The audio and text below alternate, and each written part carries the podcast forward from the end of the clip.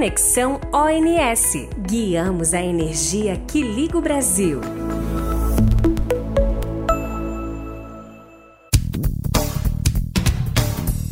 Bem-vindos ao Conexão ONS.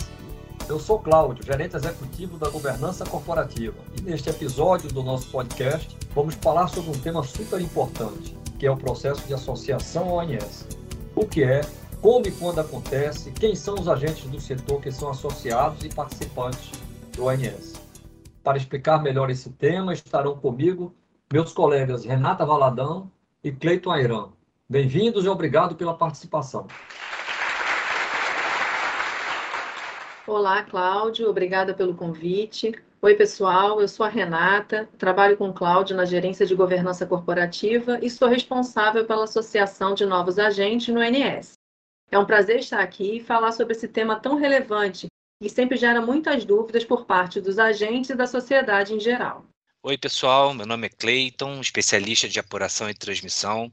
Eu trabalho na gerência de contratos e contabilização da transmissão área responsável por realizar mensalmente o cálculo da contribuição mensal dos membros associados. Obrigado, Renata. Obrigado, Cleiton. Para começar a conversa, é legal vocês conhecerem um pouco do operador. O ONS foi criado lá em 1998 pela Lei 9648 e instituído como uma pessoa jurídica de direito privado, sem fins lucrativos e, de acordo com seu estatuto, sob a forma de associação civil. Isso quer dizer que o ONS é uma entidade privada, sem fins lucrativos, constituído em forma de associação de empresas do setor elétrico. O ONS não está submetido à legislação das empresas públicas ou de economia mista, as chamadas estatais.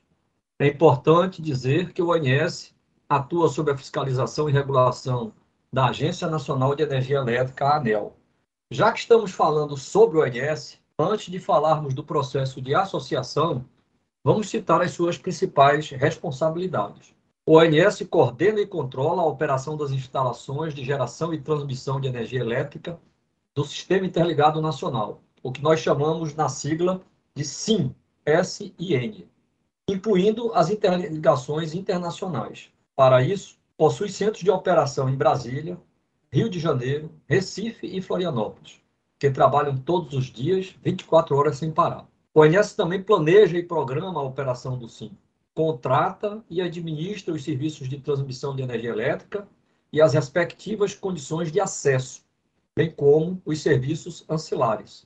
Propõe ao poder concedente as ampliações de instalações da transmissão, que chamamos de rede básica, e os reforços a serem considerados no planejamento da expansão do sistema de transmissão. Propõe regras para a operação das instalações da rede básica do SIM que são formalizados nos procedimentos de rede.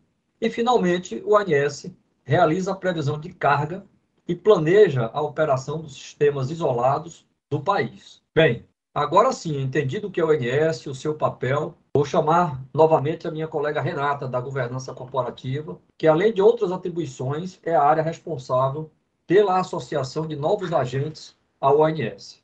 Vamos lá, Renata? Gostaríamos que você falasse um pouco quais são as empresas que devem ser associadas ao ONS. Claro. Primeiro, vamos esclarecer quem são os membros associados e participantes do ONS. Na forma como foi criado, associação ao ONS não é uma opção, mas sim uma obrigação prevista no ato da concessão, permissão ou autorização. Então, de acordo com o Estatuto do ONS, são membros associados os agentes de geração com usinas despachadas de forma centralizada pelo ONS, os agentes de transmissão agentes importadores e exportadores com ativos de transmissão conectados à rede básica, os agentes de distribuição integrantes do SIM e os consumidores livres conectados à rede básica. E os membros participantes, quem são? São os conselhos de consumidores e os agentes de geração não despachados centralizadamente e agentes de distribuição com um montante de energia elétrica inferior a 500 gigawatt-hora ano. Atualmente no ANS, nós só temos dois membros participantes, que são o Conselho de Consumidores da Equatorial Pará, pelo Norte e Nordeste, e o Conselho de Consumidores da CEMIG-D, pelo Centro-Oeste, Sudeste e Sul. Esses conselhos são indicados pela ANEL na forma do Estatuto. A grande diferença entre os membros associados e participantes é que os associados têm direito a voto nas assembleias do ONS, e podem fazer parte dos seus conselhos de administração e fiscal. Os participantes podem apenas assistir às assembleias. Entendi. Muito interessante, Renato. E em que momento um agente do setor passa a ser membro associado do ONS? Um agente do setor que se enquadre em uma das categorias que eu falei agora deve se associar ao ONS. No caso dos agentes de geração, transmissão, distribuição, importadores e exportadores, a associação deve ser feita com até um ano antes da data prevista no contrato de concessão ou permissão, ou ainda no ato autorizativo para entrada em operação das suas instalações. Já os consumidores livres devem se associar no momento da assinatura do contrato de conexão à transmissão, o chamado CCT. E quais são os direitos e deveres de um membro associado ao ONS? Um membro associado pode participar, votar e ser votado nas assembleias do ONS, podendo assim fazer parte do seu conselho de administração e do seu conselho fiscal. Eles podem também solicitar e receber a qualquer momento informações relacionadas ao cumprimento das cláusulas estabelecidas no Estatuto do ONS. E como deveres, devem firmar o termo de adesão, procurando o ONS, como eu falei agora há pouco, para se associar pagar a contribuição associativa e atuar em conformidade com as regras estabelecidas no Estatuto. Ok, entendido. Mas me explica aqui, como é definida essa participação dos membros associados?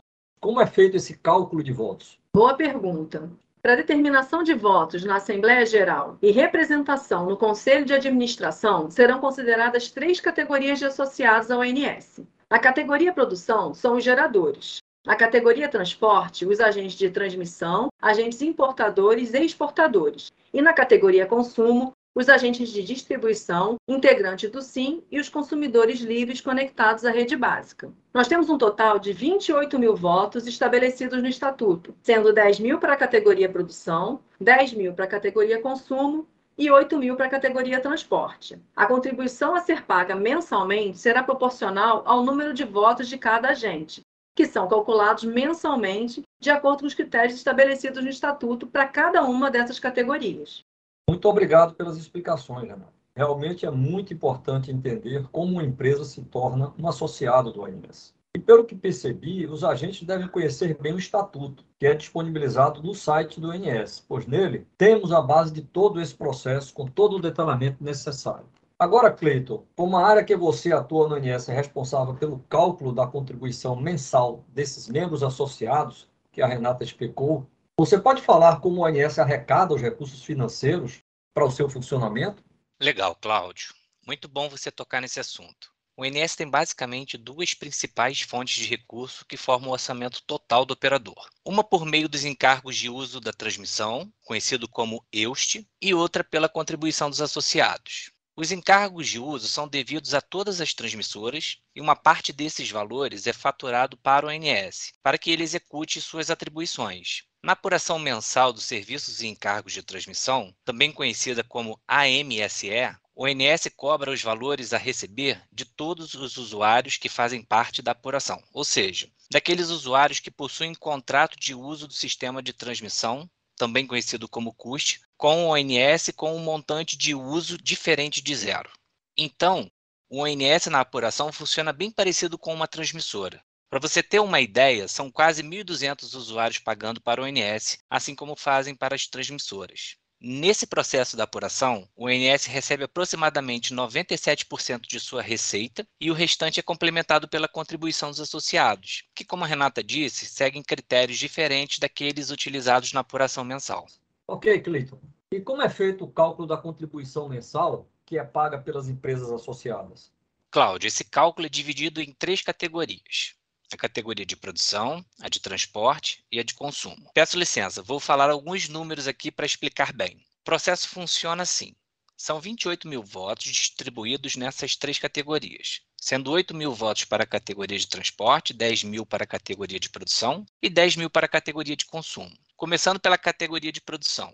Os 10 mil votos são divididos assim: 20% desses 10 mil votos, ou seja, 2 mil votos, são rateados igualmente entre todos os agentes dessa categoria. Quer dizer, eu divido esses 2 mil votos pelo número de agentes da categoria de produção. Os 80% restantes, que são os 8 mil votos, são rateados de forma proporcional à capacidade instalada das usinas. Tem duas curiosidades nesse cálculo. A primeira é que os agentes importadores de energia são considerados nessa categoria. E a segunda é que, no caso de Itaipu, esse valor pode sofrer alterações anuais, seguindo a potência contratada anualmente que é destinada ao Brasil. Aí vem a categoria de transporte. Aqui os 8 mil votos também são divididos de duas formas, né? A primeira, que corresponde a 20% dos votos, é dividida pelo número de agentes, igual como é feito lá na categoria de produção, e os 80% restantes são rateados na proporção do faturamento de cada empresa de transmissão na apuração mensal de serviços em cargo de transmissão, como comentamos antes. E por último, a categoria de consumo. Assim como na produção e no transporte, 20% dos 10 mil votos são divididos pelo número de agentes. Já os 80% restantes são rateados na proporção da energia distribuída aos consumidores finais ou consumida diretamente. No consumo também tem dois pontos interessantes.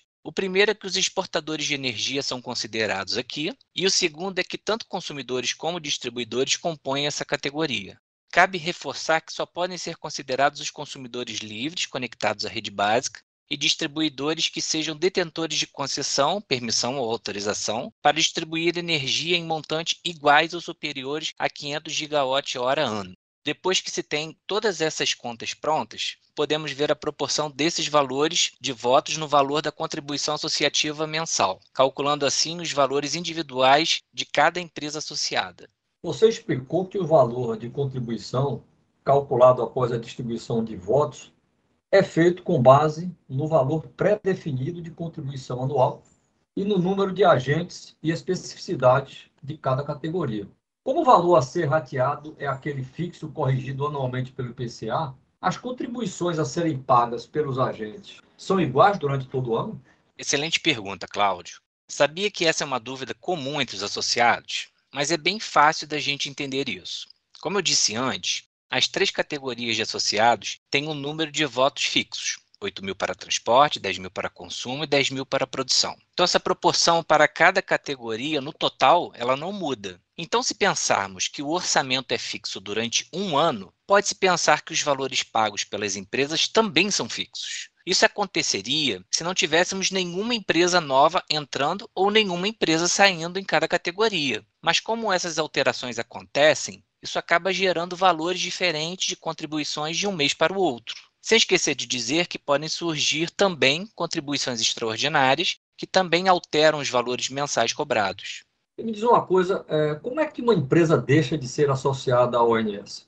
Quando nós olhamos para as categorias das empresas associadas, com exceção dos consumidores, o restante são ou concessionários de serviço público, ou autorizados ou permissionários. Então, sempre que uma empresa dessas perder sua concessão, sua autorização ou sua permissão, ou ainda no caso de falta de pagamento das contribuições associativas, na forma do estatuto, ela deixa de fazer parte do grupo de empresas associadas do ONS. Para o caso do consumidor é mais simples.